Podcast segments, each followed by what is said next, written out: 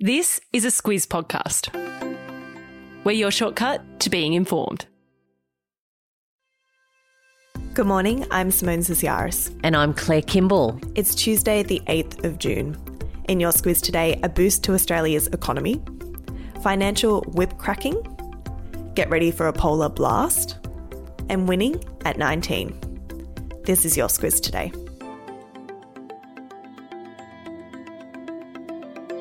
Starting with some good news around Australia's economy, Claire, it received a boost yesterday when S&P Global Ratings, a credit rating agency, upgraded its outlook on our AAA debt rating from negative to stable. It's like a report card, and what it tells us is Australia has joined eight other economies to have the highest tick of approval. Yeah, Australia is just one of those very few number of countries that has that really big seal of approval, not just from S&P, but the other two big credit rating agencies. And in practical terms, what it means is that it gives us access to debt uh, and borrowing that our government can make uh, at a better rate and under better conditions than other countries. So the cost of borrowing money comes down, which is really good news. But it also means that it's a tick of approval for Scott Morrison and his government's approach to managing the economy through the pandemic. What S&P said yesterday is that our government has taken swift and decisive fiscal and health responses to contain that pandemic. And it really is, when you look globally, uh, one of those great big shining lights about how we're travelling. Yeah, that's some good news Prime Minister Scott Morrison can take with him as he heads to the G7 meetings at the end of the week in the UK. On a more personal level, though, new figures out this morning, Claire, show who's winning when it comes to income. Yeah, and of course, our economy is in pretty good stead, as we've heard over the last few months, better certainly than it could have been. Uh, but going back a little bit further in time, the tax office has released numbers from the 2018 and 19 financial year. There's 14.7 million individual taxpayers who paid $213 billion in income income tax, which seems like an awful lot. Uh, four in five Australians earn less than $100,000. If you want to be at the very, very top of the tree, you need to be a neurosurgeon. a lot of numbers there. As for the suburb home to the people with the country's highest incomes, that'll be Sydney's Double Bay, followed by Melbourne's Toorak. To Victoria, Claire, Prime Minister Scott Morrison has weighed in on Melbourne's lockdown, urging the state to put an end to it as soon as possible. That's not something the state's Chief Health Officer, Brett Sutton, is ready to do just yet, though. Victoria yesterday recorded 11 new local cases, including two reported on Sunday, bringing the total to 81.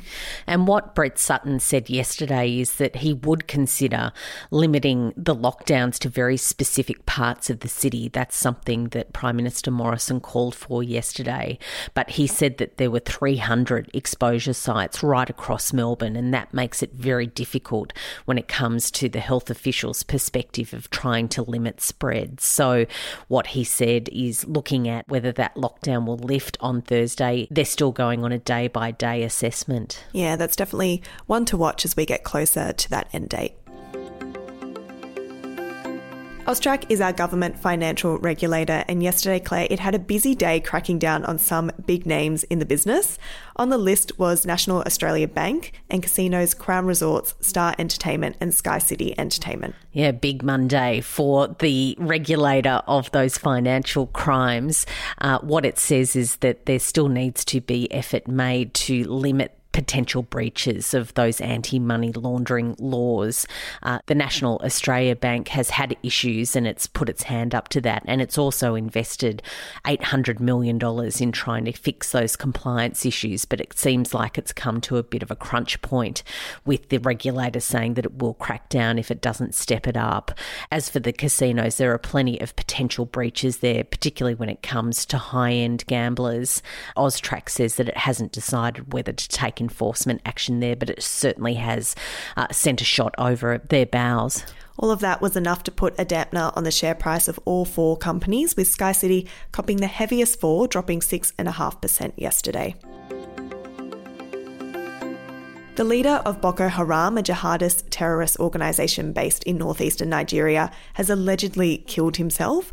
We say allegedly, Claire, because it isn't the first time the claim has been made. Abu Bakr Shekau is someone who has been alleged to have been killed in the past and he's popped up again. But what this rival terrorist group, ISWAP, has said is that it has audio recordings where he did kill himself. Certainly, that's something that has uh, got the interest of many international anti terror agencies, and they're looking into that now. Uh, what Boko Haram has done in the recent past is really quite shocking across that part of Africa. It originates around Nigeria, uh, and it really has held a lot of the population in that stretch of land to ransom by kidnapping children, uh, staging bombings, also prison breaks. It's been quite a dangerous force. Yeah, Shekau took the reins of Boko Haram in 2009, and while we don't know if his death will mark the end of Boko Haram, some commentators are hopeful will stop the violence between the group and its rival ISWAP. The man known as the last liberator of Auschwitz has died in Germany at 98 years old.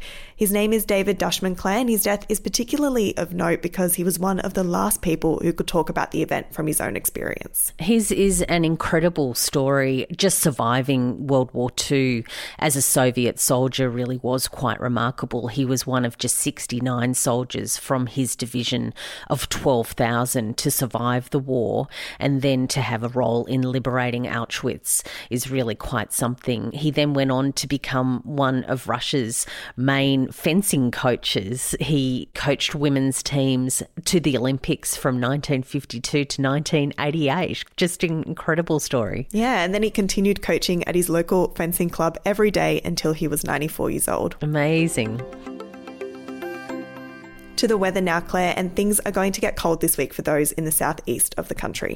Yeah, and not just Victoria and Tassie, they're particularly affected, but also South Australia, New South Wales, and the southern end of Queensland. Uh, looking at good bits of snow, even outside of those Alps areas. Although, if you're looking for the start of the ski season, it's looking like they're getting a bit of a dump of snow there over this week. Uh, also, though, on the lookout for heavy rains, flooding, damage winds. It's going to be a bit of a week. Yeah, and Western Australia doesn't get off scot free though, with heavy rain from a different weather system on the way this week. Claire, I'm not sure if you remember what you were doing at 19 years old, but I certainly wasn't winning major golf tournaments. Someone who has done that is Yuka Saso. She has become the second teenager to win the US Women's Open. It's a big achievement for anyone at any age, but to do it so young. Uh, she's also the first player from the Philippines to win a golf major, so she really has done very well for herself and for her country. And while we're on sporting achievements, tennis star Dylan Alcott has won his third consecutive French Open title in the men's quad wheelchair singles event, beating Sam Schroeder in straight sets. How good's that? Very good. And love the quote, J'adore Roland Garros, baby. So good luck to him. Very Dylan Alcott. Squiz the day, Claire. It's National Best Friend Day. Might be the perfect opportunity to send your best mate a nice message. We haven't known each other very long, Simone. Are we besties yet? well, I did send you a message this morning. exactly. These early morning little get togethers mean that we're on our track to get there. Absolutely. uh, it's a birthday for Kanye West. I think that definitely deserves some kind of lineup on your iTunes or your Spotify or whatever you listen your music on. Why not? That's a wrap for today. Thanks for tuning in. We'll be back tomorrow.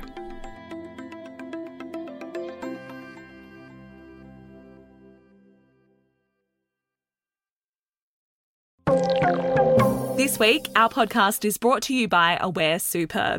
As one of Australia's largest profit for member super funds, they have a range of helpful tools, like their My Retirement Planner, which allows you to see how much you'll need for retirement and provides an easy to understand plan of how to get there. And better still, it's free for all. Read the PDS and TMD at aware.com.au.